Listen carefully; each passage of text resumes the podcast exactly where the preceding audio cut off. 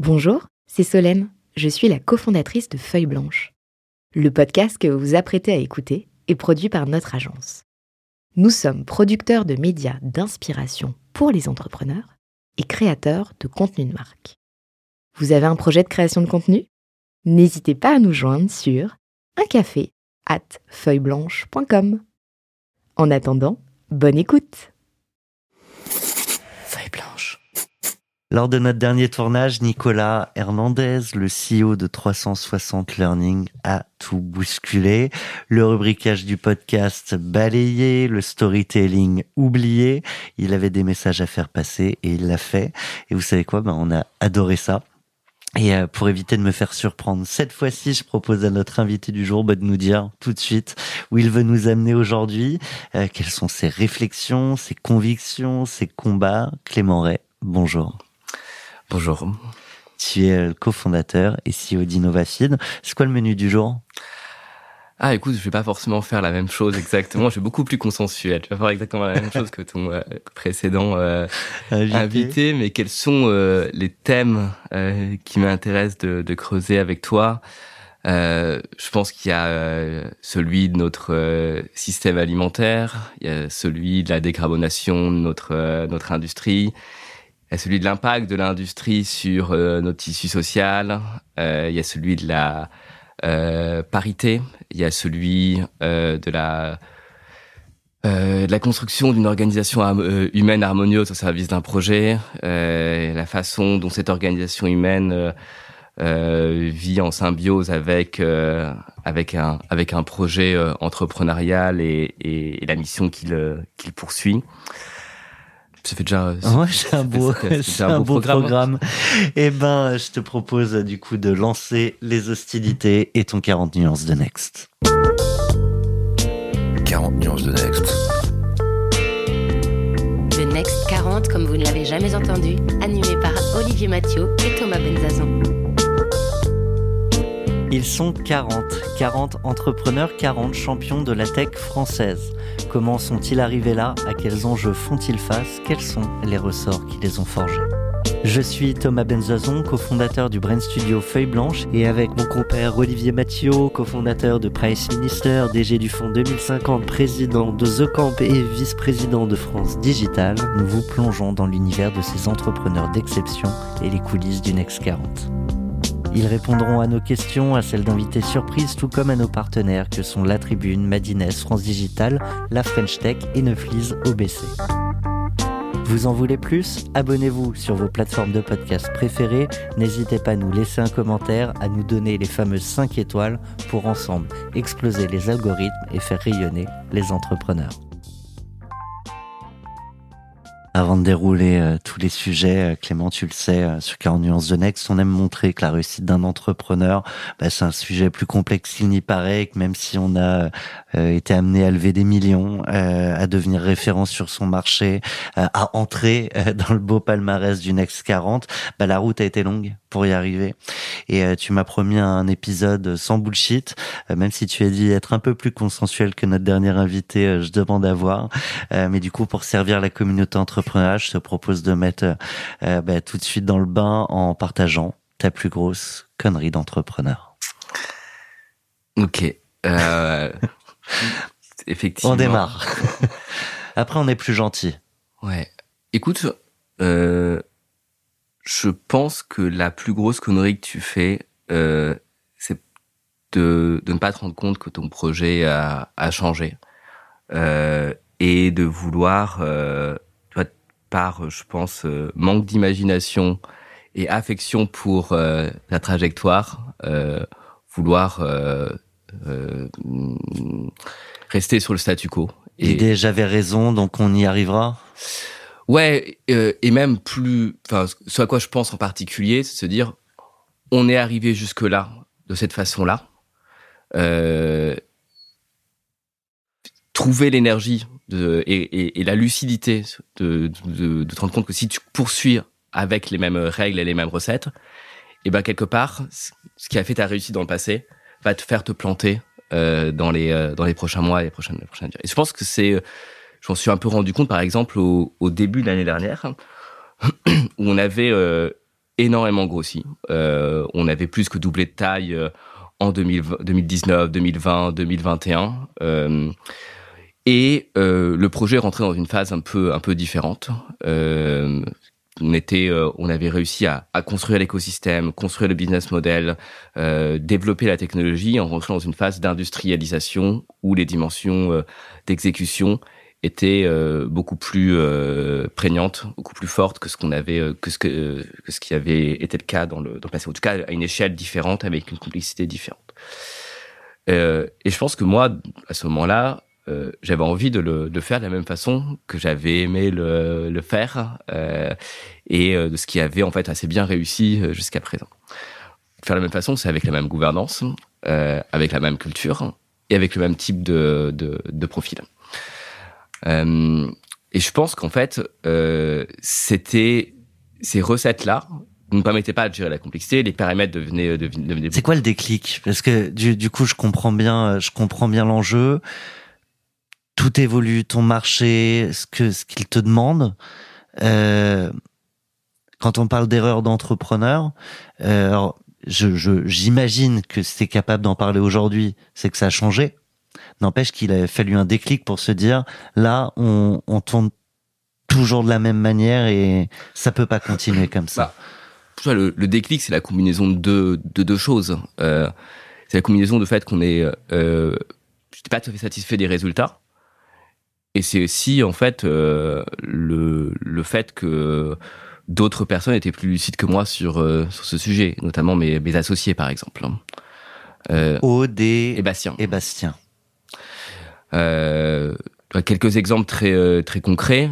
Euh, c'est on, on, on avait construit cette boîte de façon assez décentralisée. Où on, on était vraiment un vrai un vrai partnership et euh, on, euh, on, pilotait chacun une partie de la boîte, ce qui faisait qu'on était dans, assez régulièrement dans le dans le consensus euh, mou, euh, les roadmaps pouvaient diverger et même les, les cultures dans chaque dans différentes parties de la boîte pouvaient diverger. Il n'y avait pas un pilote dans l'avion? En fait, il y était trois, pilotes, qui essayions qui, qui essayions euh, de nous coordonner. Mm. oui, avec trois avions qui doivent voler en parallèle. Et, et, et, ça a très bien fonctionné, je pense, lors des cinq premières années d'InnovaFeed. Et on avait besoin, à un moment donné, de davantage de cohérence, davantage de euh, d'arbitrage, de lien, et, de, et, de, et de lien. Et, pour moi, cette, cette prise de décision de changer cette gouvernance auquel j'étais très attaché a été a été compliquée. Et c'était et, et, et Aude et Bastien étaient beaucoup plus lucides que moi euh, sur euh, sur ce besoin. Euh, sur les types de profils hein, également qu'on euh, qui avait fait jusqu'à l'innovative, on avait beaucoup. Ce qu'on recrutait, c'était sur euh, le drive, l'énergie, les capacités analytiques et de structuration. Euh, et donc on avait en fait euh, beaucoup de profils relativement jeunes, très conceptuels, généralistes. Et en fait, on avait, avec ce changement de, de phase, besoin d'adapter aussi euh, ces profils-là. Euh, dire on a besoin aussi de gens plus pragmatiques, plus expérimentés, capables de gérer euh, la, la... Le, changement de phase, c'est lié à la levée de fonds? Non, c'était avant la levée de fonds, en fait, c'était concomitamment ce début. Euh, euh, mais c'était euh, le fait qu'on avait atteint une taille d'organisation de 350 personnes, avec des projets industriels à très grande à, très grande échelle sur lequel en fait les feuilles de route devaient être tenues de façon extrêmement précise, les périmètres devaient être très clairs et les choses ne devaient pas se, se, se, se chevaucher. Ouais. Ben, je te propose quand même qu'on qu'on comprenne un peu plus spécifiquement pour ceux qui connaîtraient pas InnovaFeed. Euh, et pour ça, alors on va faire le, le jeu du pitch. Pitch, oh mon pitch. Pitch, oh mon pitch avec le même sourire chantonnant, j'espère. Innovafid aujourd'hui, c'est euh, une vision, une mission et, pour tout ça, une activité. Tu peux nous en dire un mot? Ouais, je pense que fondamentalement, ce qu'on ce souhaite faire, euh, c'est euh, construire le système alimentaire de demain, euh, qui permette aux prochaines générations euh, de continuer à avoir euh, à, bien se nourrir, tout en respectant les contraintes euh, de notre planète. En fait, les, on en parle euh, pas si souvent que ça, euh, mais l'impact du système alimentaire sur la planète est, est considérable. C'est 25% des émissions de, de CO2 euh, au niveau global. On ne parle pas que de la viande.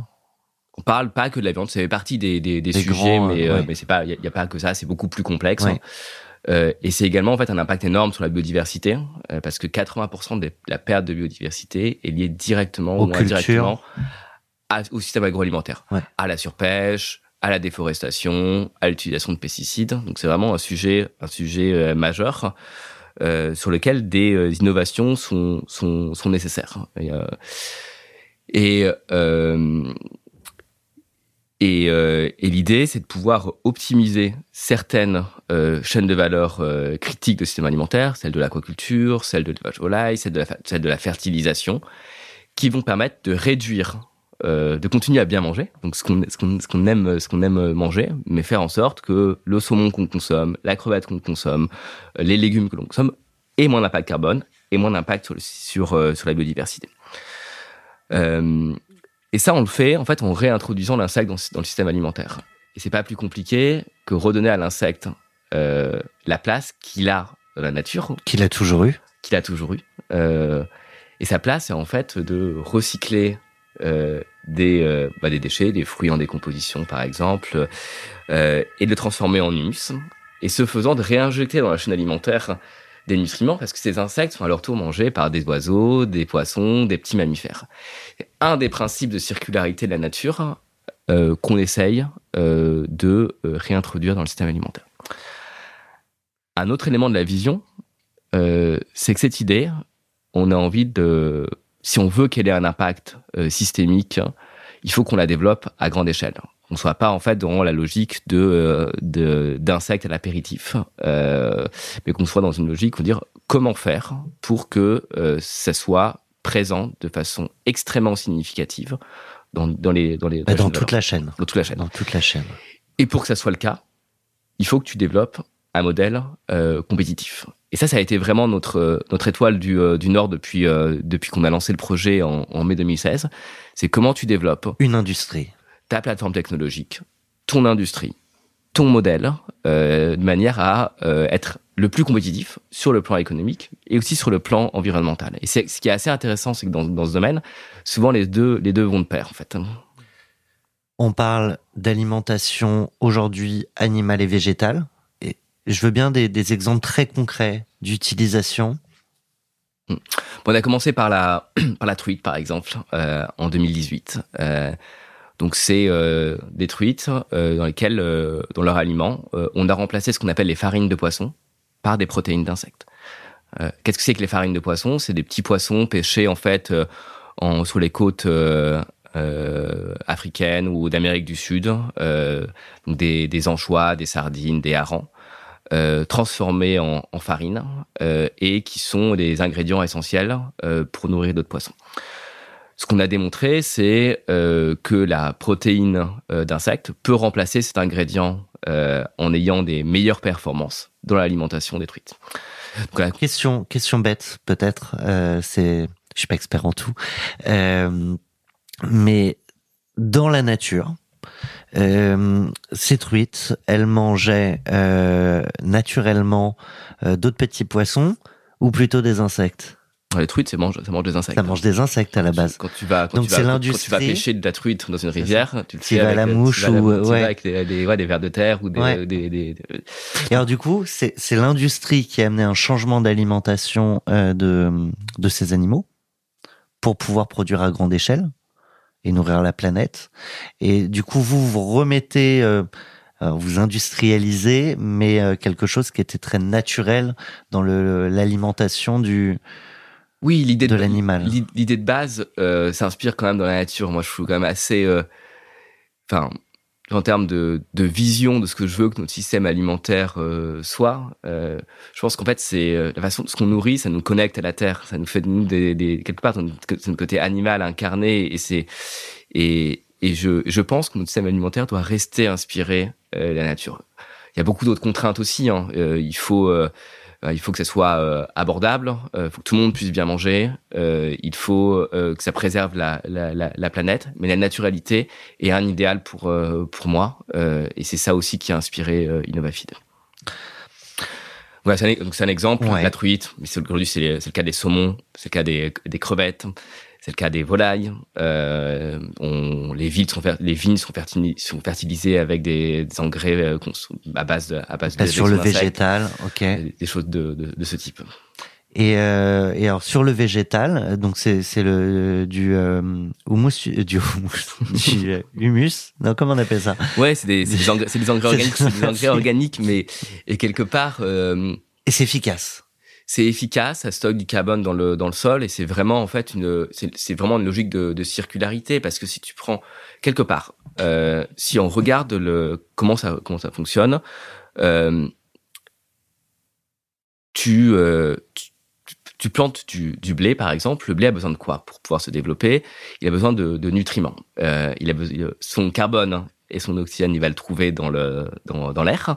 Euh, et dans le sol, il faut qu'il trouve des, euh, nutriments qui sont de l'azote, euh, du phosphate, euh, la potasse et d'autres éléments.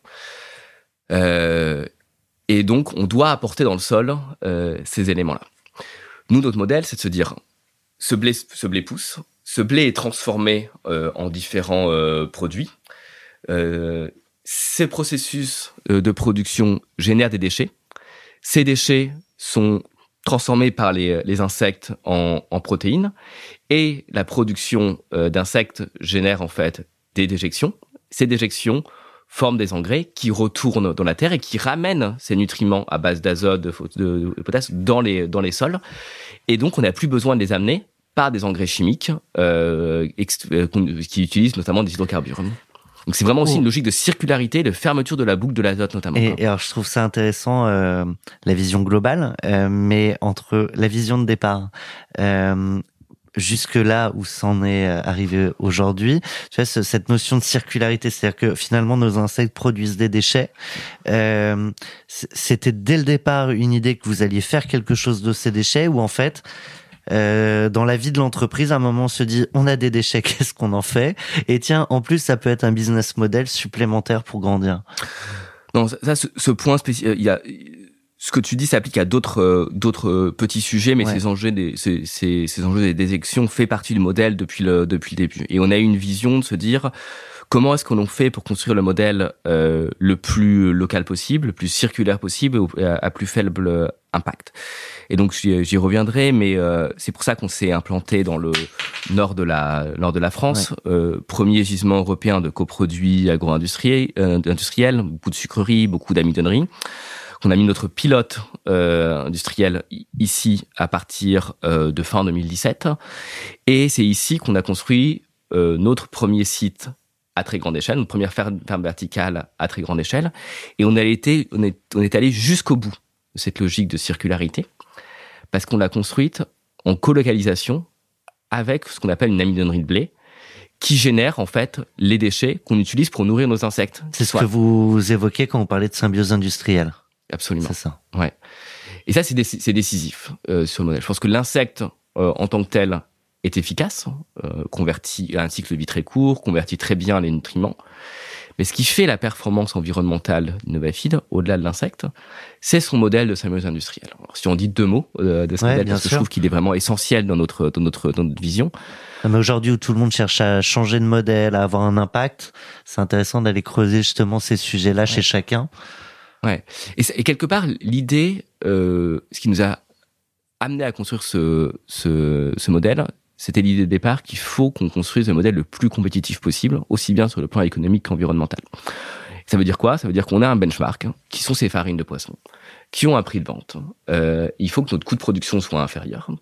Et ces farines de poisson, qui ont un impact carbone, il faut que notre impact carbone soit... Comment est-ce que l'on fait pour construire un modèle qui le permette? Tu construis ta base de coûts, tu te rends compte que tes deux premiers postes de coûts, c'est ta matière première pour nourrir les insectes et ton énergie. Comment je fais pour pouvoir les optimiser?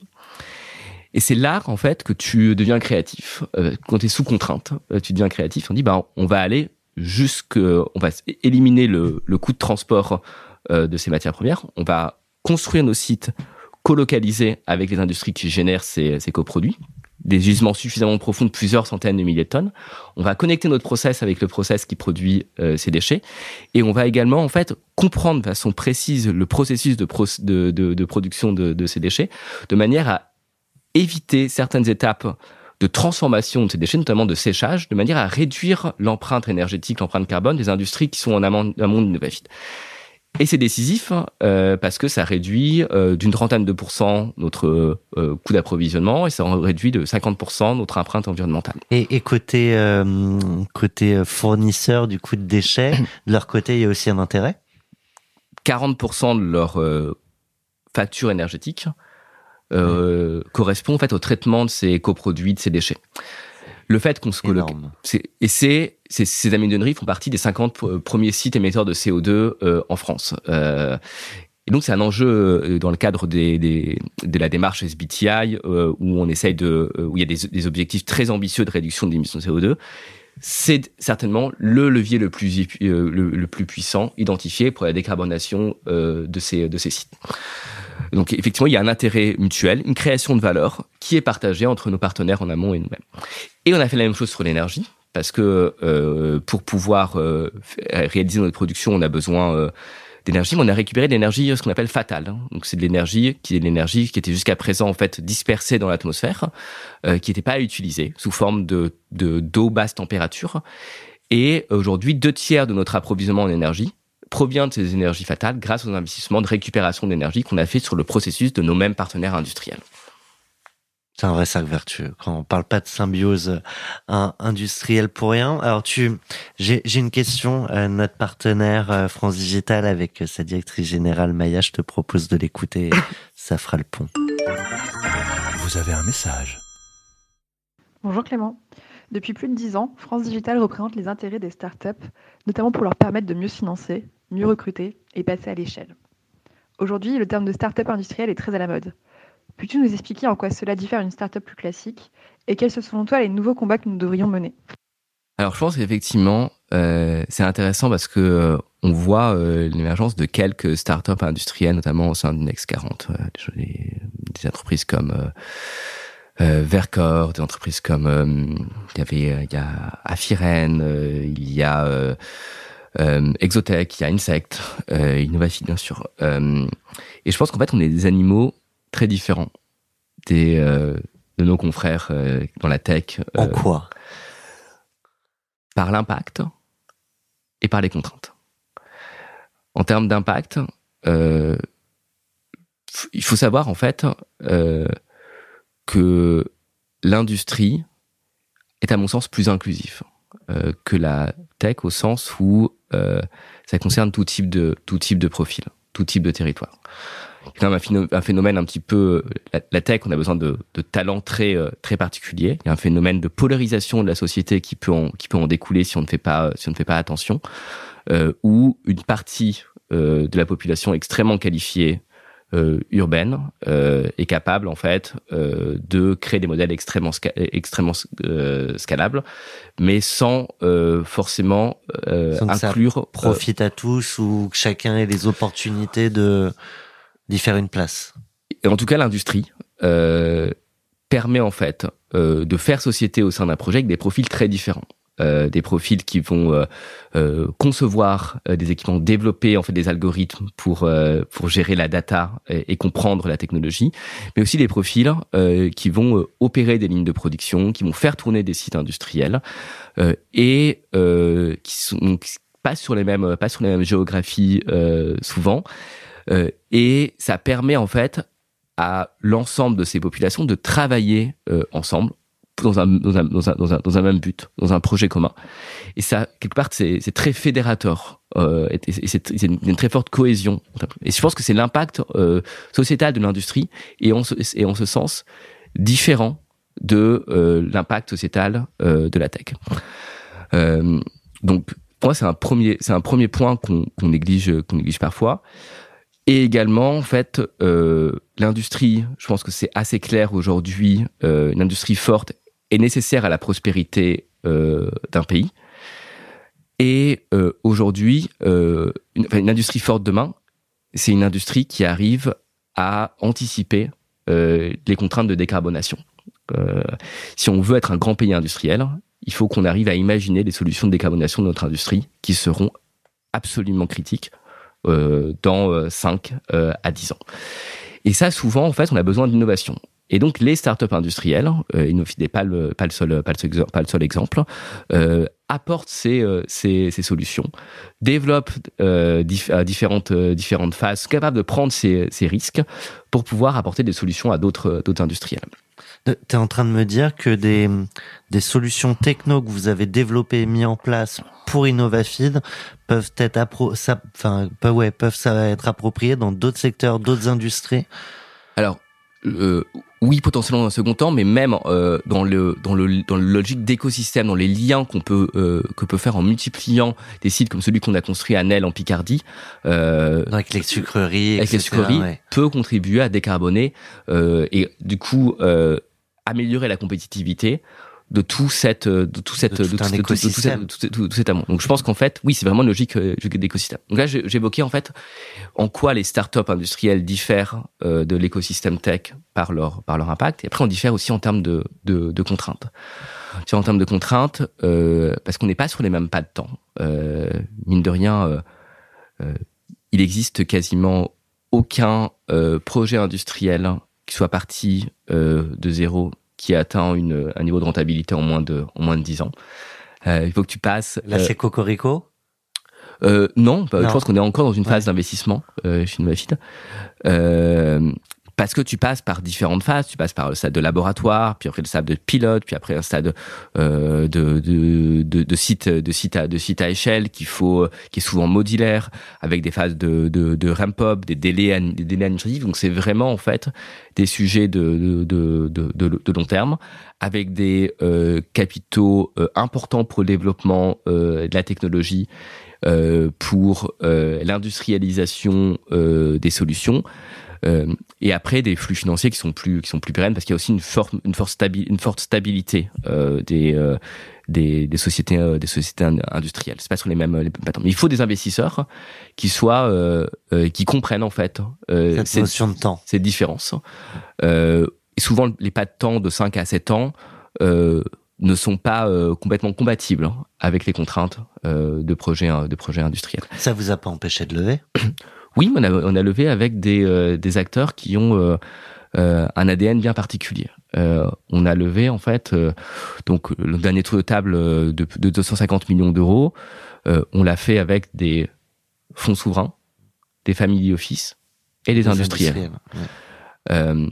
et c'est assez intéressant de, de, de comprendre pourquoi, euh, parce que euh, quelque part les fonds souverains, c'est leur philosophie, c'est d'investir les ressources d'une génération pour la génération suivante. Ouais. C'est vraiment ça leur philosophie. Et donc du coup, ils parient sur des méga trends. Euh, l'alimentation de demain, par exemple, la décarbonation de notre notre euh, et ils n'ont pas des contraintes de restituer euh, euh de l'argent au LP euh, sous une durée de 5, 7, 10 ans. et donc c'est compatible avec une vision euh, très long terme, comme celle que, que, comme celle que pousse Innovate, comme celle que poussent beaucoup de startups euh, industrielles. Un family office, c'est un peu la même euh, la même logique. Notamment, en fait, on a un family office qui nous accompagne depuis 2018, qui est Créadev, celui de la famille Mullier, qui, dans une certaine façon, aussi investit le, les ressources d'une génération pour la régénération suivante. Donc, c'est le même type de, de, de logique. De philosophie. Ouais. Et après, les industriels, euh, ils sont aussi souvent des, des visions long terme. Et là, en l'occurrence, c'était assez intéressant. On a fait rentrer en fait euh, au capital le numéro 1 et 2 Cargill. mondial, Cargill et ADM, et ADM. numéro 1 et 2 mondial de, ouais. de, de l'agroalimentaire. Euh, c'est la première fois qu'ils investissaient ensemble dans une, dans une même société. C'est un peu comme si euh, euh, Google et Apple investissaient dans la même dans la même société. Euh, dans, pour, la, pour, ouais, la, pour, la, tech.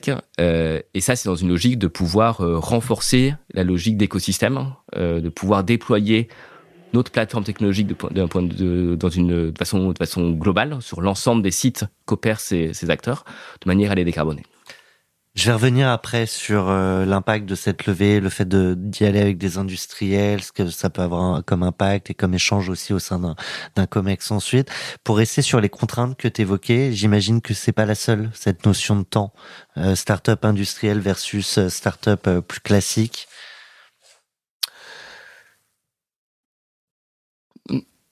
Oui, c'est c'est la notion de temps, l'impact de cette de cette temporalité sur euh, les types de financement nécessaires.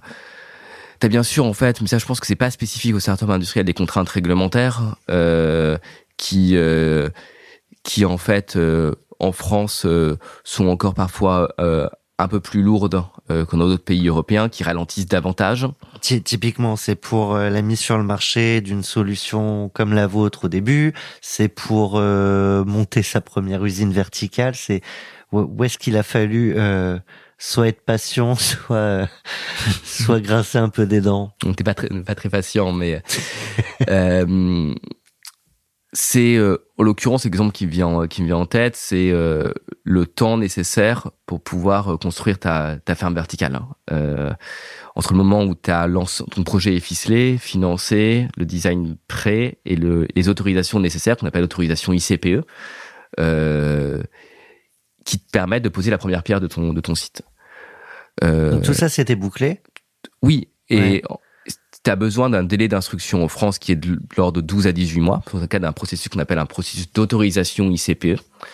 Là où aux Pays-Bas, ce processus met euh, 4 mois. Donc euh, c'est un, sujet qui est identifié par le gouvernement, euh, ils y travaillent, mais c'est aujourd'hui en fait un boulet qu'on se met euh, qu'on se met au pied euh, parce que le la le temps, l'agilité, la célérité pour des projets très, très innovants est critique et une différence de, de un an est extrêmement pénalisant euh, pour euh, pour la pour la France. Je pense qu'il y a des vraies raisons derrière euh, derrière le cette cette, cette processus d'autorisation parce qu'il y a des consultations publiques, il y a la prise en compte des avis des riverains, l'analyse des analyses environnementales sur la biodiversité. Donc je, je pense que ce processus est indispensable.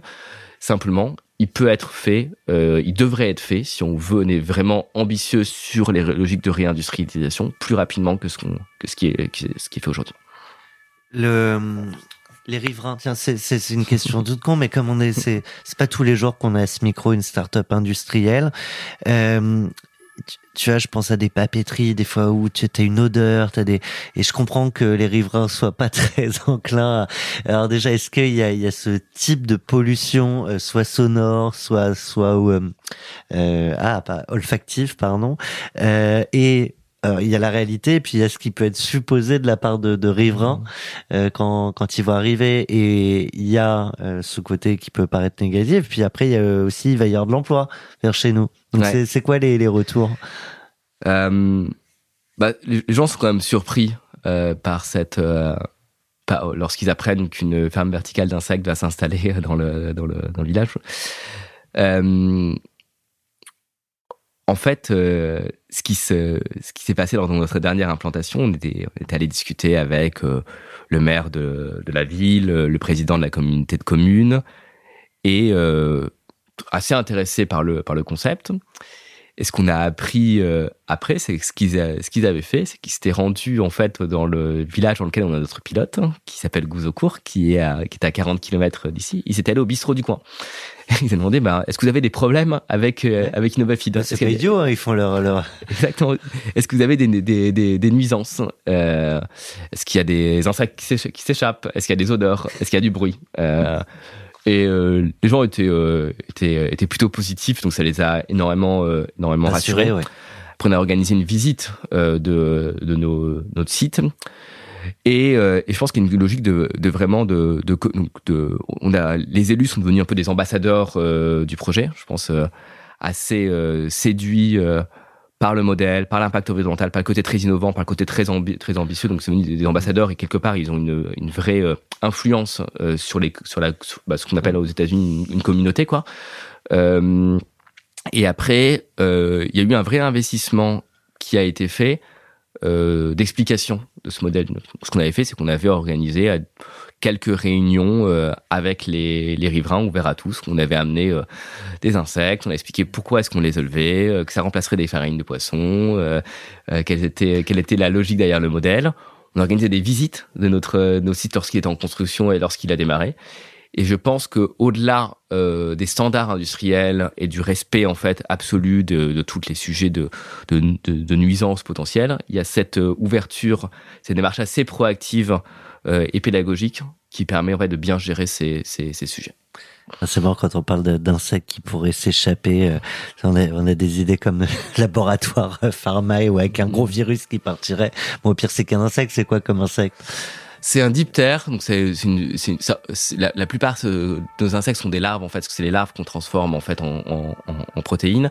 Les adultes sont des sont des jolies petites mouches. Euh, et le ce qui est important de comprendre aussi, c'est que le risque euh, euh, de dissémination est, est, est quasi nul parce qu'ils ont besoin d'une température de 30 degrés pour pouvoir se reproduire. C'est aussi euh, pour cette raison que cet insecte a été sélectionné par la Commission européenne comme un des insectes qui pouvaient être euh, élevés dans le cadre de cette de cette filière, de cette industrie. Il y en a d'autres?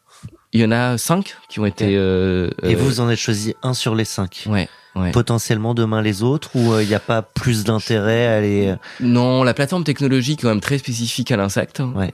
Ben, la, la façon oui, tu mets pas n'importe lequel des cinq dans. Non, non, c'est des, des procédés très différents, c'est des génétiques très différentes, c'est des formulations de nourriture très différentes, c'est des, des équipements euh, très, très différents. Donc je pense qu'il y a, il y a peu de, il y, a, y a un vrai investissement pour pouvoir euh, changer de, de, de type d'insecte. Et puis celui qu'on a qu'on a qu'on a retenu euh, rentre complètement dans cette logique que je, que je que je te partageais. Quelle est en fait, enfin, ce qu'on avait fait les, les quelques premiers mois de, du projet, c'est qu'on s'était dit quels étaient les grands choix stratégiques euh, qui nous permettent d'avoir le modèle le plus compétitif sur le plan économique et environnemental. Quel insecte quel type de matière première euh, pour les pour les nourrir, quelle taille euh, de site euh, et quel euh, bah, quel modèle j'imagine de, euh, de récupération d'énergie pour alimenter tout ça. Euh. Et donc là, le choix de l'insecte découlait complètement de cette analyse, euh, permettant de réduire en fait au maximum le, les coûts de production, euh, tout en maximisant la valeur des produits. Je te propose de revenir là du coup euh, sur euh, sur ce sujet qu'on a qu'on a rapidement brossé de la, la, dernière levée, donc des industriels, des familles office, des fonds souverains. Euh, Est-ce que du coup les discussions sont un peu différentes justement lors des boards? Est-ce qu'ils sont tous présents? Euh, Est-ce que au-delà des discussions, il y a aussi des bah, des ouvertures de marché qui sont notamment avec un Cargill et j'ai oublié le nom de, du, du premier? Euh, alors, écoute, euh, on a déjà deux actionnaires qui nous accompagnent depuis euh, fin 2018, que, qui sont Créadev et Temasek. Euh, Créadev, famille office immobilier, et Temasek, fonds souverain de Singapour. Temasek qui est un des investisseurs les plus reconnus dans le domaine des, des agtech, euh, investisseur dans, je sais pas, Beyond Meat par exemple, dans beaucoup de... Tu, tu appelles ça les... Euh, T'as dit agtech non, tu as les, dit les agtech. Les, les, les oui, c'est quoi C'est la techno les technologies autour de l'agriculture de Agriculture, agtech. Ok, non, non, c'est moi. C'est vrai qu'on dit maintenant il y a, y a un jargon. Euh, oui, mais pas de problème. Agtech, agtech, euh, deep tech. Bon. Ouais, ouais, on a... En tout cas, c'est dans le domaine de, de l'agriculture et des innovations dans la dans les dans ce dans ce domaine-là. Euh, ils sont tous les deux, tous les deux au bord d'Innovafeed. Euh, on était la plus jeune société dans laquelle Temasek est, est investi euh, à l'époque. Euh, on avait deux ans.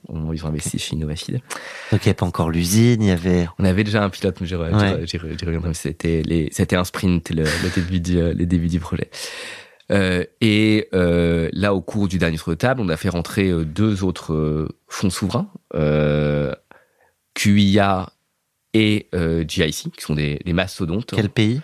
Euh, Qatar et Singapour. Ok, Donc, encore. Euh, ok. Et euh, des fonds d'impact, euh, qui sont aussi euh, long terme, et des industriels.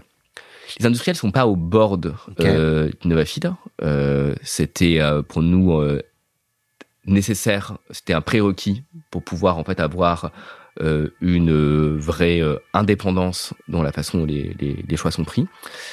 Et euh, je trouve que les dynamiques euh, sont à mon sens pas très euh, différentes de celles avec d'autres types de fonds d'investissement. Je pense qu'il y a le même niveau d'exigence, le même niveau de, soutien, un très très haut niveau de, professionnalisme, je trouve, chez nos, investisseurs. Euh, mais en même temps, euh, la logique, c'est euh, se dire où est-ce qu'on veut aller, quelle est la vision du projet? Et quelle est la quelle est la route et cette route, euh, euh, elle doit être elle doit être tenue, elle doit être respectée. mais mais on sait qu'elle est longue. Ça m'amène à, deux sujets. Un premier sur les, les pures levées de fonds, on entend que ça se contracte un peu, c'est plus compliqué. Euh, toi qui es dans le jeu directement euh, dans, tes relations avec tes investisseurs ou avec tes copains entrepreneurs, euh, comment tu ressens les choses?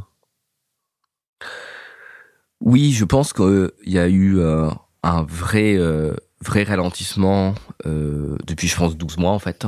je pense que les chiffres sont assez sont assez sont assez clairs. Euh, euh, les perspectives euh, que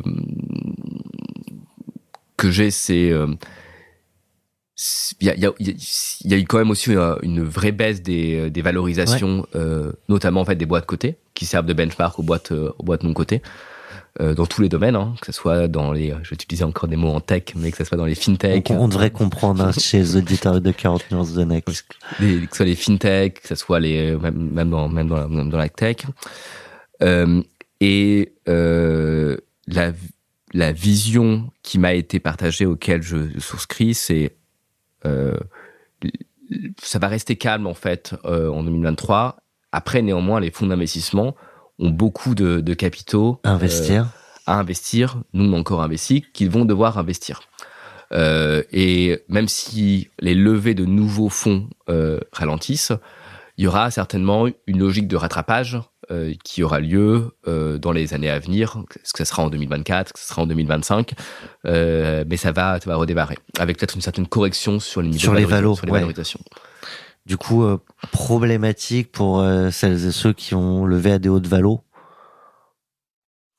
C'est, enfin pour moi, c'est il y a deux, il y a, y a un problème de, y a, y a, enfin, il y a deux ordres de problèmes. le premier problème, c'est de pas arriver à financer un projet qui est ça, c'est le euh, premier. le premier problème. Qui est, prometteur. C'est le, premier. Et ça arrive en ce moment, en fait. Euh, je connais des projets qui, à mon sens, auraient été financés il y a 12 mois qui ne le, qui ne, sont, pas ne sont pas aujourd'hui. Euh, et après, il y a le sujet de la valo, mais qui est de second ordre. Euh, euh, et, euh, et quelque part, une, une très bonne trajectoire, la tenue d'un, business plan, des vrais progrès sur entre, entre une série C et une série D. Euh, peuvent, à mon avis, largement compenser euh, les effets purement euh, contextuels et environnementaux. Vous êtes à la série... On a annoncé une série D, mais bon, je, ça dépend comment tu, ça dépend quelle lettre tu donnes à chacun des tours de table. on avait fait, on a fait, on a fait quatre tours de table. Ouais. Vous, vous communiquez sur la Valo Non. Non? Ok. Donc pas aujourd'hui non plus. Non, non, je, je, la trouve, je la trouve, je la trouve bien, mais, euh, mais euh, je, je pense pas que je puisse partager le chiffre. Non, pas de problème. Euh, bah, euh, juste pour poursuivre le, le fil de, de, cette discussion, le, le, sujet de l'exit ou de la croissance aussi externe, vous, vous y pensez? C'est des sujets quand même un moment qu'il faut aborder quand, quand on commence à rentrer dans cette logique de lever série B, série C, série D. On fait rentrer des industriels aussi. Euh... Ouais, en fait, euh, en fait, non, on l'a très peu abordé, euh, paradoxalement. Enfin, je me souviens ce qu'on avait dit lors de ma série A, qu'on sait que tout explique euh, quels sont les exits possibles. En fait, c'est de moins en moins. On l'a très peu abordé là dans notre dernier, dans notre dernier tour.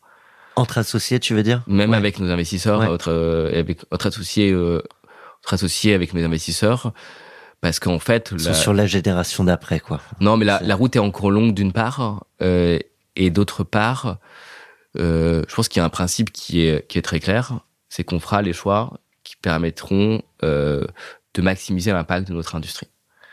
C'est de se dire quelle est la trajectoire qui permet de déployer le plus rapidement possible la plateforme technologique qu'on a qu'on a développée. Euh, si c'est la solution, c'est si, ça. Si la solution, c'est de euh, s'intégrer avec le numéro un mondial de l'agroalimentaire, euh, parce qu'on est convaincu que c'est ce qui permettra la plus grande célérité de déploiement et donc de résolution d'un problème qui est quand même relativement urgent, qui est ouais. et qui est mondial pour le coup, qui est, qui est, qui est mondial. Euh, c'est là-dessus qu'on partira. Euh, Aujourd'hui, Euh, si par si c'est IPO pour avoir plus de moyens, ce sera IPO. Si c'est continuer en fait euh, à travailler avec les mêmes types d'actionnaires que ce qu'on a à l'heure actuelle, qui, qui fonctionne très bien à mon sens. Je suis très satisfait de la façon dont on arrive en fait à, de la gouvernance de la société aujourd'hui. Je pense qu'elle nous laisse vraiment nous focaliser sur l'opérationnel, sur l'exécution. Euh, c'est ce qu'on c'est ce qu'on c'est ce qu'on fera. Aujourd'hui, le fait d'avoir fait rentrer deux industriels, c'est pour aussi avoir une vraie indépendance. Euh, on n'a pas fait rentrer un seul industriel, on a fait rentrer, on a fait rentrer Les deux, ouais. Euh, comme ça, en fait, on est, euh, on envoie très clairement aussi le signal que notre, euh, notre, c'est pas en fait notre combat. c'est pas un mariage ouais. avec un de ces acteurs, mais c'est une alliance avec ces acteurs pour pouvoir en fait construire cette cette industrie. Et c'est très, et je pense que c'est, ils l'ont compris. Ils disent ben oui, si vous êtes la technologie la plus prometteuse dans ce domaine, on est ravi également que vous puissiez vous déployer avec notre notre concurrent parce que ça permettra, euh, ça vous permettra d'être plus compétitif, de vous déployer plus vite. Vous avez pour ambition aussi d'aller, on a parlé de l'alimentation animale, l'alimentation végétale. Euh, demain, c'est l'alimentation euh, humaine? Ouais, j'y crois. Euh, je pense que c'est un peu plus euh, moyen terme. Euh, le marché est à construire. Euh, le marché est à construire. C'est-à-dire quoi? C'est pour projeter hein, ce que ça voudra dire. C'est euh, euh, insectes sont constitués à base d'insectes. euh, C'est Pour moi, c'est ça, ça prendra la forme d'ingrédients euh, qui seront inclus Dans des euh, recettes. dans différentes, euh, dans différentes préparations, dans différentes recettes. Donc, l'ingrédient, c'est quoi? C'est une poudre, de, une poudre de protéines euh, qui peut être inclus effectivement euh, en remplacement de, de protéines de pois dans des, euh, dans des, dans des, dans des steaks. Euh, qui peuvent être euh, dans le sac de, de Beyond Meat, par exemple, de, de Impossible Food. Euh, ça peut être de la protéine qui est inclus dans la nourriture pour euh, sportifs, à la place de, de protéines de ce qu'on appelle de whey. Euh, il y a différents autres segments euh, auxquels, auxquels que je trouve euh, que je trouve prometteurs, qui sont profonds et qui permettront en fait de remplacer des ingrédients qui ont aussi plus d'impact euh, environnementaux. Et la raison pour laquelle j'y crois, euh, parce que l'impact carbone de la protéine d'insecte est significativement inférieur à celle des protéines végétales parce que euh, son profil nutritionnel est plus intéressant, euh, sa composition en acides aminés correspond mieux aux besoins euh, de l'homme, et parce qu'en termes de goût, euh, il y a moins euh, de de- d'amertume ou de, goût qui doivent être masqués par différents types d'additifs. d'autres. euh, ok. La proposition de valeur intrinsèque est très bonne. Euh, en revanche, Intrinsèques. proposition de valeur intrinsèque euh, est très bonne.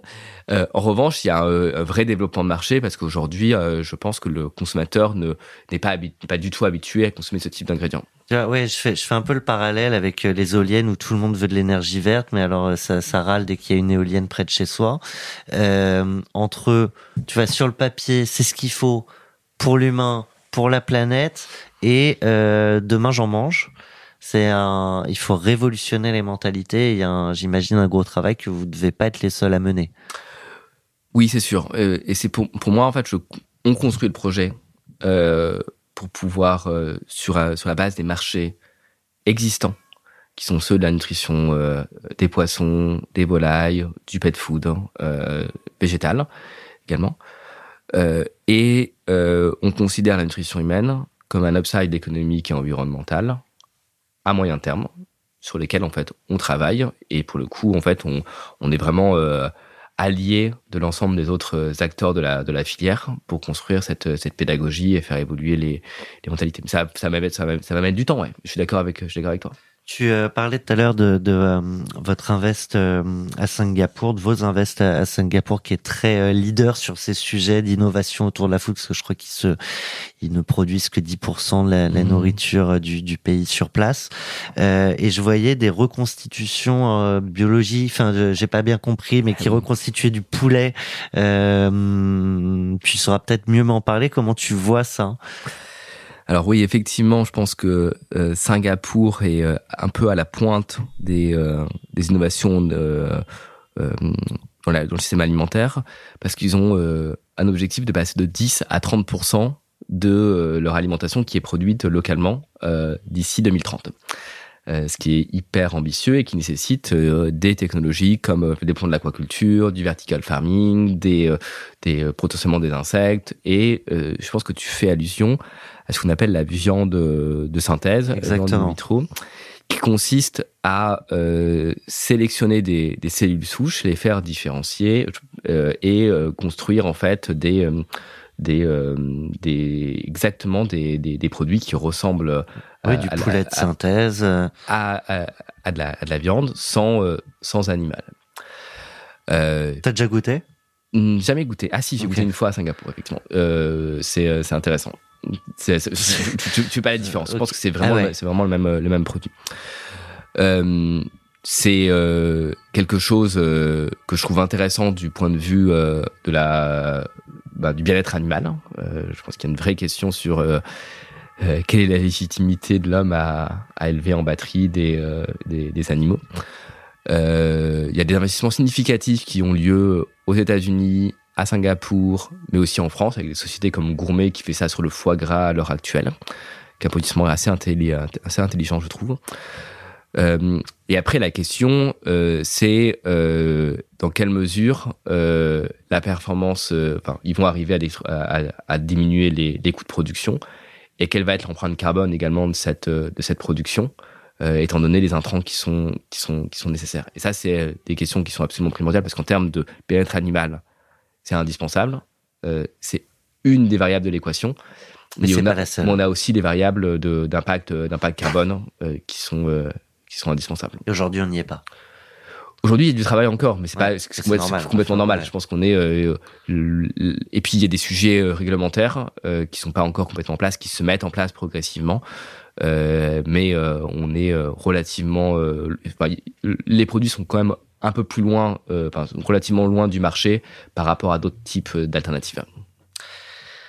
Avant de, de, te donner les clés du pays et, et te proposer de prendre les commandes et, et de passer une loi, il y a un, sujet que tu as abordé tout à l'heure, que tu voulais mettre au menu du jour, qui était sur construire une organisation humaine harmonieuse et je veux bien que tu développes. Parce que c'est un défi pour euh, n'importe quelle organisation. Ouais. D'avoir des gens qui sont heureux de se lever le matin, de venir, de participer à un projet. Ouais.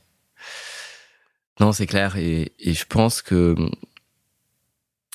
et je pense que c'est euh, à la fois une fin en soi et un moyen de réussir un projet. Et ça qui, euh, ça qui je trouve intéressant.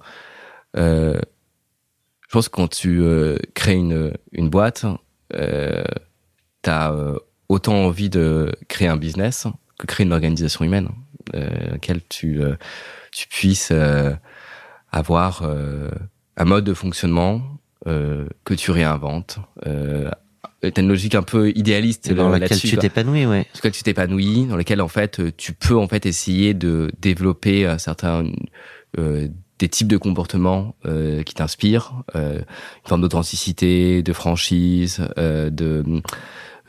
Euh, c'est un outil pour s'améliorer soi-même. C'est un outil pour euh, s'améliorer soi-même et c'est c'est une une liberté pour euh, construire quelque chose qui correspond plus à ton idéal, euh, là où euh, là où t'es la société euh, plus, large te frustre euh, au quotidien. Euh, T'as plein de et après bon c'est c'est c'est tout c'est un combat un combat permanent parce que tu y a toujours un écart entre ton idéal et ce que tu arrives ce que tu arrives à, à construire, mais mine de rien euh, c'est un combat qui vaut le coup d'être mené et c'est une des raisons pour laquelle tu, euh, tu, crées, euh, tu crées une boîte. En tout cas, si tu poses pas l'idéal, tu peux pas l'atteindre. C'est ça. Je suis d'accord. Euh, et après, sur quoi ça se, ça se repose? Euh, Ça repose sur un projet qui inspire les gens par leur son sens, mais c'est pas suffisant. C'est aussi la façon, en fait, dont tu vas prendre tes décisions sur euh, sur quel sur quel type de valeur. Est-ce que tu es capable le l'authenticité le courage la franchise la capacité de dire les choses la capacité vraiment de, de de se mettre à la place des autres de prendre en compte en fait leurs euh, leurs besoins euh, de créer une, une, confiance très forte euh, qui se une confiance qui est basée sur euh, les relations entre entre entre personnes et pas uniquement sur des sur, sur des règles euh, quelque part là. Le lien qui unit les gens qui est presque plus fort qu'un système de, de règles. C'est encore possible avec une, une organisation de, de 350 personnes euh, qu'elle moi j'attache beaucoup euh, beaucoup d'importance. À aucun moment la, la croissance a tiré un peu sur sur cet idéal? Si mais on arrive à chaque fois à rectifier le tir hein. En recrutant les bonnes personnes, en qui savent mettre les warnings au moment où c'est nécessaire? Oui, et puis en fait de prendre le temps d'en parler. On se fait, on organise régulièrement des, des enfin, un des, des événements annuels qui rythme Innovafit, ce qu'on appelle un Values Day. On se réunit à une journée en fait. On essaie de, sur chacun de nos sites et on prend le temps de discuter de dans quelle mesure on a été à la hauteur de nos valeurs, à quel moment on n'a pas été à la hauteur de nos valeurs, qu'est-ce que ça signifie pour nous. Euh, euh et euh, souvent, quand il y a des décisions qui sont prises, on, on, on, utilise notre système de valeurs pour pouvoir les expliquer, les, les, les justifier. C'est une décision qui sont pas toujours, euh, notamment sur la façon dont on, gère certains, euh, certains, certaines décisions RH qui sont sur lesquelles en fait nos les nos conseils sont pas sont pas d'accord, mais en fait on, est prêt à prendre des risques euh, liés. Peut-être un truc en tête là quand tu dis ça. Ouais, mais je peux pas le partager. Euh, euh, mais oui, il y a des, des fois où genre une, question qui m'a été posée par une collaboratrice, mon conseil était non, ne réponds pas à cette question. Et j'avais besoin en fait d'être d'être d'être franche. J'ai exposé la société sur un, un, un, vrai risque, mais j'ai préféré en fait passer partir sur cette cette, manière, de, manière de, répondre. répondre plutôt, moi, j'ai l'idéal que euh, le lien entre euh, deux euh, êtres humains peut être plus fort qu'un système de, de, règles. de, règles. qui est qui est nécessaire pour régir une société, mais qui a aussi toutes ces ses insuffisances et ses rigidités. donc voilà. Donc ça c'est c'est et après je pense que avoir une organisation humaine généreuse euh, qui a du sens, permet aux gens d'être pleinement, pleinement investis et de se battre davantage pour faire, euh, pour faire en sorte euh, de résoudre les, les, les challenges monumentaux qu'on a devant nous. Il y a, l'idéal que tu as posé sur le papier. Je pense que beaucoup doivent partager là derrière leurs oreillettes ou, ou leurs casques. Euh, si on rentre dans du très pragmatique, parce que c'est, c'est toujours dans les détails que, que les idéaux se construisent aussi, tu as un, un tips, une, orga, une manière d'organiser tout ça que tu peux partager, qui peut être euh, applicable euh, presque indépendamment des boîtes euh, de ceux qui et celles qui nous écoutent Je vais y réfléchir à te répondre à ta question, mais je, moi j'avais compris le concept d'organisation généreuse avec le fondateur de Decathlon, qui s'appelle Michel Leclerc. Et je lui dis, mais qu'est-ce que c'est qu'une organisation généreuse euh, Il dit, bah, par exemple, euh, tu vois, cette marque de supermarché euh, n'a pas un système, enfin, euh, n'est pas du tout dans cette logique-là, parce qu'à côté des caisses, ils mettent... Euh, Attends, il parle d'un autre concurrent, d'un autre supermarché ou il parle de Decathlon, disons? Il parlait pas de Decathlon. Voilà, il parlait pas de Decathlon. Il parlait d'une super, d'une chaîne d'un autre. de, de, d'un autre de, qui est pas, pas sur le même segment. Okay. Une grande une chaîne de grande distribution. Il dit, bah, ce qu'ils mettent à côté des caisses, c'est euh, des, euh, des sucreries, euh, des barres chocolatées qui sont qui coûtent cher, qui sont pas bonnes pour la santé, que les gamins vont demander. Et euh, c'est pas bon pour le pour l'utilisateur, pour le pour le pour le client d'avoir ce type euh, ce type de produit. Mais ils le font quand même. Comment est-ce que tu veux en fait que les employés de cette euh, de cette marque soient fiers euh, de se battre là. au quotidien ouais. pour faire fonctionner ce ce, ce business là euh, et que c'est le petit profit supplémentaire hein, que tu obtiens en fait en mettant en place euh, cette, cette, cette gondole ouais. démobilise ton organisation parce que euh, tes employés et vont faire qu'en fait les gens vont moins se battre pour faire fonctionner ton et je trouvais que c'était en fait c'est ça qui m'a fait comprendre ce que c'était qu'une organisation généreuse et donc il faut faire c'est ça qu'il faut qu'on fait arriver à créer c'est vraiment arriver à créer un système qui est fondamentalement généreux pour tout le monde, pour ses utilisateurs, pour ses clients, pour son écosystème. En fait, quelque part, c'est c'est jamais être un connard en fait. Hein. Non mais c'est c'est c'est ça en fait. Parce que en fait, c'est mettre le cynisme de côté. C'est jamais arnaquer personne, euh, être tout le temps extrêmement équitable. Parce que le petit gain que tu obtiens en ayant été inéquitable à un moment est extrêmement démobilisateur pour euh, pour une organisation en fait. Sur ces euh, belles paroles, je te propose officiellement de prendre les clés du pays Clément. Parce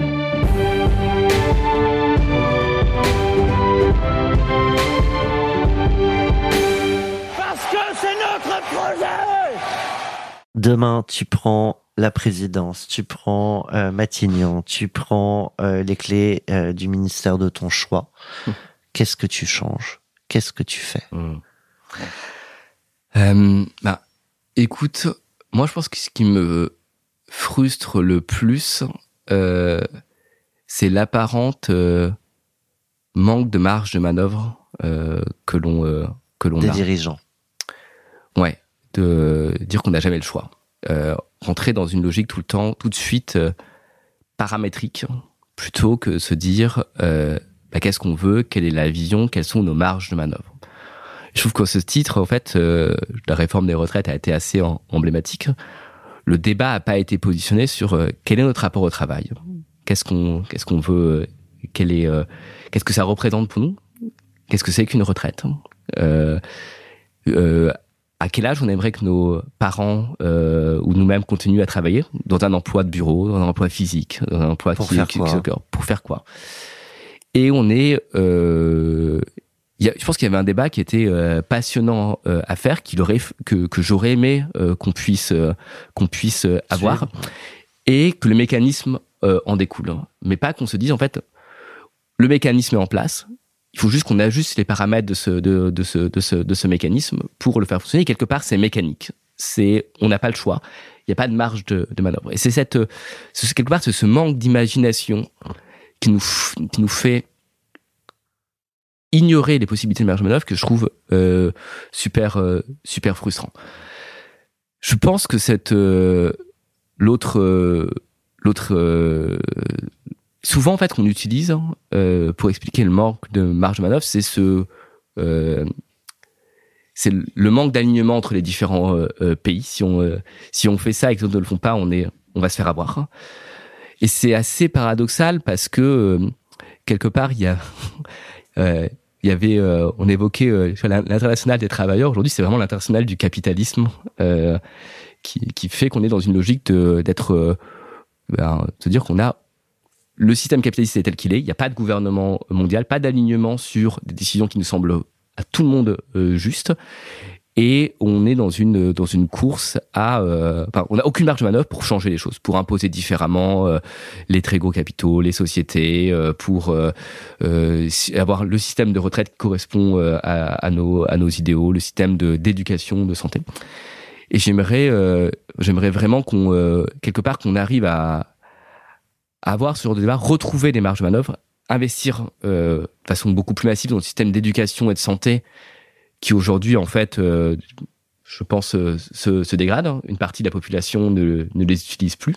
Euh, je pense que l'école, en fait, euh, publique n'est plus pour n'est plus pour tout le monde. L'hôpital public n'est plus pour pour tout le monde. Et je trouve que c'est c'est un des ciments de notre société qui est en train de, de, de, de s'effriter, mais en ce moment même, en fait, hein, au cours des dix dernières années et, et, et, et aujourd'hui.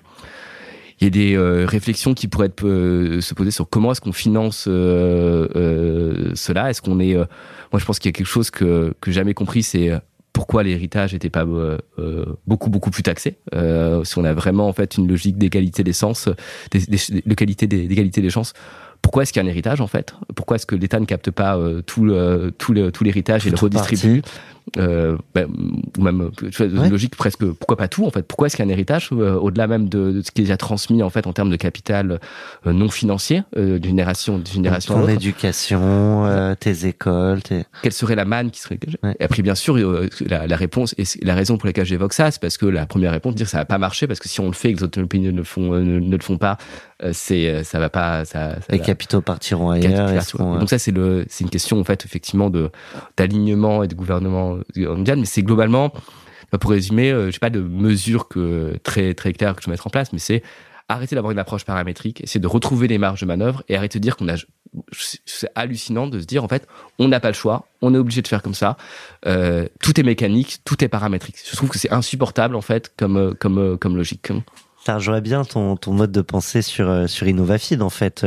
La relation l'idéal euh, au-delà des règles que tu fixes élargir euh, le champ des possibles pour définir ensuite des règles. Ouais, ouais. et en fait, je pense que je suis pas forcément très bon à le, à le faire, mais non, c'est vrai en plus. Ça, c'est typiquement, je trouve que un de mes associés Aude est infiniment meilleur que moi pour pouvoir euh, voir les choses euh, différemment. Je pense que j'étais très façonné par notre système d'éducation, notre système, les, les, les, les milieux dans lesquels j'ai évolué. mais je vois en fait tout l'écueil de ce système très rationnel, très mécanique, qui nous fait en fait penser que de façon complètement, c'est vraiment un manque d'imagination de penser qu'une autre société, une autre possibilité, une autre façon de voir les choses n'est pas, pas, possible.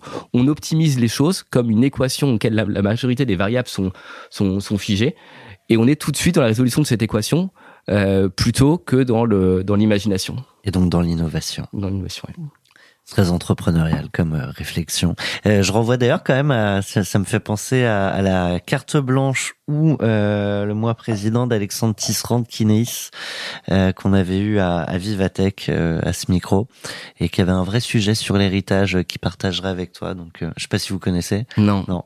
Ben, vous auriez plein de choses à vous dire. je te propose de poursuivre. I have a dream. On a quand même beaucoup évoqué euh, la notion d'impact euh, écosystémique sur euh, le monde alimentaire de demain. Est-ce que sur la projection du monde dans lequel tu veux vivre, ça fera une, belle passe décisive avec ce que tu viens d'évoquer, tu as d'autres thématiques qui tiennent à cœur sur le monde dans lequel collectivement tu as envie de vivre? Je sais pas si tu as des enfants. J'ai deux enfants. Deux enfants Un petit garçon de 3 ans, une petite fille de 1 an. Ok, félicitations. Euh, tu dors? C'est pas moi qui les ai fait, hein, mais en, fait, en, partie. en partie. mais j'ai. Oui, mais on, sait que a priori la nature fait que ça c'est très paramétrique, mais on pourra pas y, on pourra pas jouer là-dessus. Euh, il y a, y a d'autres sujets du coup euh, qui te qui te préoccupent, qui t'intéressent? Ouais je pense qu'un des combats qu'on a en fait aussi euh, c'est celui de la parité. Euh, sur le qui turlupine euh, pas mal. Hein. Euh, et, et, quand je réfléchis un peu à notre parcours, je me suis rendu, je me rends compte qu'en fait il y a un moment euh, assez fondateur de la de la boîte, ce qui les gens qui nous ont rejoints ont été des femmes. je pense c'était en 2017-2018 on était nulle part. Hein. Euh, et euh, il y a, euh, je pense, à, quatre personnes en particulier, à Audrey Schuller, Maï Valravon, Sophie Delplanque, Sophie, Sophie Bénard, qui nous ont rejoints sur les, sur les sujets business, industriels, financiers au moment où il y avait une prise de risque majeure de leur de leur côté, quitter leur job pour prendre un job qui était, je pense, payé entre 30 à 50% de, de, leur précédent précédent job, beaucoup d'incertitudes. On était basé à Évry, à une heure et demie de Paris en fait, en, RERD. Euh, mais elles étaient euh, les, les, personnes qu'on a recrutées à ce moment-là, c'était majoritairement des femmes hein, qui étaient prêtes à prendre ce risque. Euh, parce que euh, dans une logique, vision parce que la vision à côté un peu désintéressé un côté euh, euh, sens un côté très entrepreneurial euh, et cette euh, et en fait, je pense que aucun mec nous a rejoint en fait euh, à ce moment-là avec ce type de ce type ce type de contraintes. Et ça, j'ai du mal à réconcilier avec deux choses. D'une part, le fait qu'il y ait aussi peu de femmes qui soient fondatrices de startups Next 40 par exemple. Oui. que ce soit une minorité, il y en a, hein, mais c'est une minorité.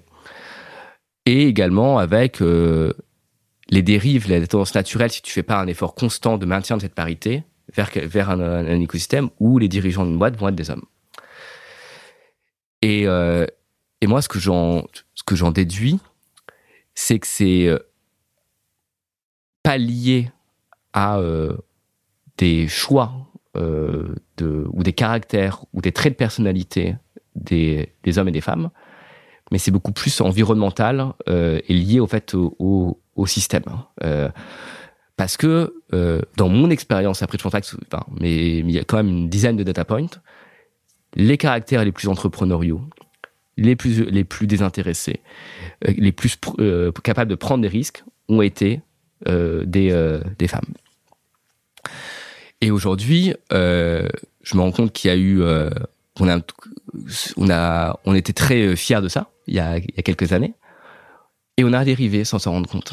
Euh, de dans recrutement. Dans notre, dans notre COMEX, il y a une majorité d'hommes. Il y a 60% d'hommes aujourd'hui. Euh, et euh, alors que c'était c'était l'inverse il y a il y a il y a deux trois ans. Et donc euh, j'en viens à penser qui a nécessité d'avoir une démarche très proactive, d'équilibre, presque de quota quelque part, euh, à tous les, euh, dans toutes les instances de, de, direction, que ce soit un COMEX, un board, euh, l'Assemblée nationale. Euh, parce que quelque part, c'est ce système de quota qui va permettre de stabiliser une situation. Pas parce que ça va pas uniquement parce que ça va donner des opportunités à des, à des, à des femmes, mais aussi, je pense que cet euh, écosystème paritaire va permettre de construire le système dans lequel, en fait, qui, qui offre, qui offre euh, des, des chances et qui convient aussi bien à des hommes que des femmes. Donc, je vois, en fait, le système de quotas comme un moyen de transformer, en fait, le, le, le système de manière, en fait, à pouvoir le rendre de façon pérenne et durable, euh, vraiment équilibré euh, pour les hommes et pour les, pour les hommes et pour les femmes.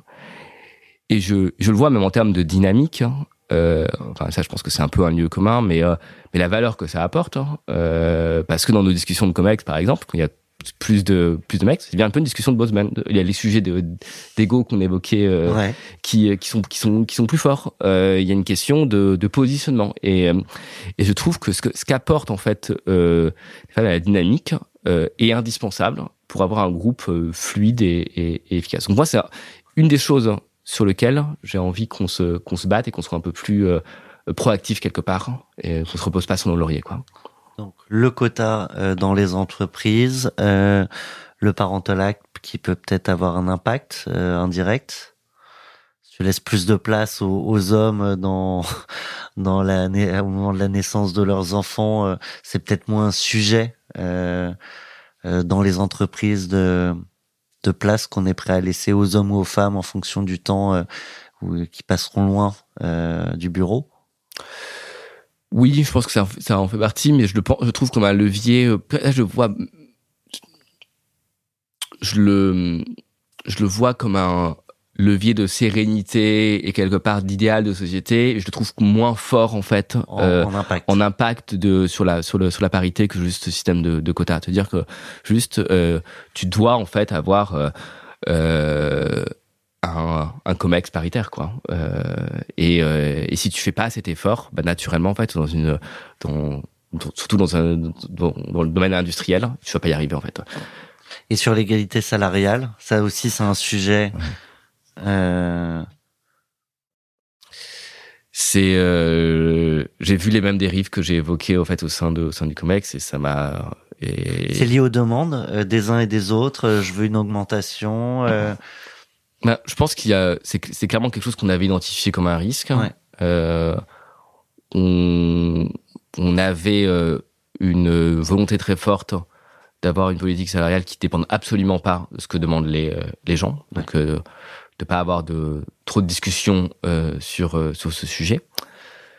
Euh, néanmoins, en fait, c'est-à-dire il y a des règles qui sont très claires. Ouais, exactement. Ouais. Exactement. C'est très, pour le coup, c'est très paramétrique, très ouais. très mécanique. Ce, ce, ce Mais ça sujet. permet justement enfin, d'éviter les dires. Tu, construis, tu construis le système. En fait, on a construit un système où en fait euh, le, la rémunération euh, dépend du niveau de seniorité dans la société et euh, du niveau de performance euh, ne dépend pas de la fonction. Donc quelqu'un qui a le même niveau de seniorité dans la fonction finance ou la fonction R&D, euh, une performance équivalente va avoir le même salaire. Euh, et euh, donc du coup, euh, t'as un, as un Comment modèle. tu juges une performance équivalente entre de la R&D, de la finance, euh, du commercial du... Ah, c'est euh, quelque part les, les managers euh, qui euh, définissent le niveau de d'attente, c'est tes objectifs, de, de, performance au cours, au cours de la, des 12 derniers mois. Est-ce que les objectifs sont, sont atteints, est-ce qu'ils sont pas atteints, est-ce qu'ils sont atteints partiellement, est-ce que okay. quelle mesure as, tu, okay, les as, tu, as, tu les as dépassés?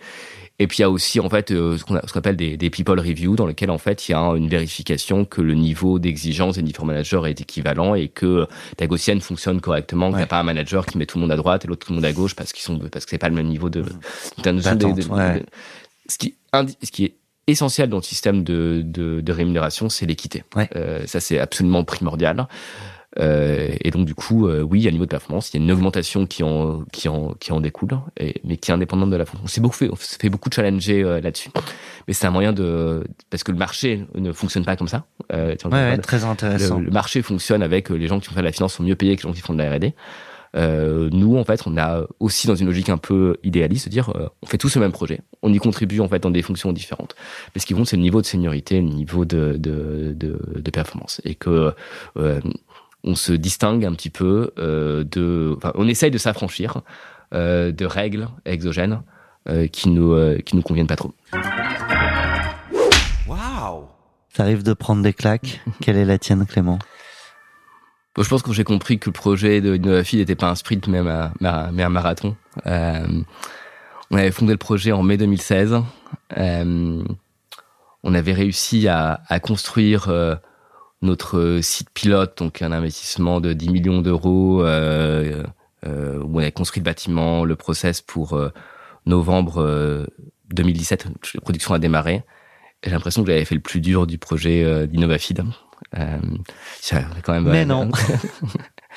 Et puis c'était c'était juste le début des galères. On a mis euh, neuf mois à produire notre première tonne de protéines. Euh, Aujourd'hui, c'est quelque chose qu'on produit par euh, chaque heure en fait.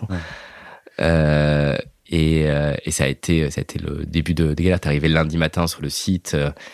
Il y avait quelque part tout était à recommencer. Ta production avait euh, était morte. Tu comprenais pas pourquoi. et donc là, tu te rendais compte que qu'en fait, ça serait pas un an de, de sprint, mais ça serait euh, euh, cinq ans, euh, dix ans, euh, et que ce serait plus un marathon et qu'il fallait trouver en fait aussi un, un, rythme de vie, un équilibre qui était, qui était pérenne. Comme le temps est très serré, euh, je prolonge pas là-dessus. J'ai juste un dernier point que j'aimerais voir avec toi, et tant pis si on n'aura pas eu le temps de parler plus de l'homme derrière l'entreprise. Ce sera peut-être l'occasion de se retrouver, avec Clément, mais on ne te laissera pas partir sans ce dernier sujet.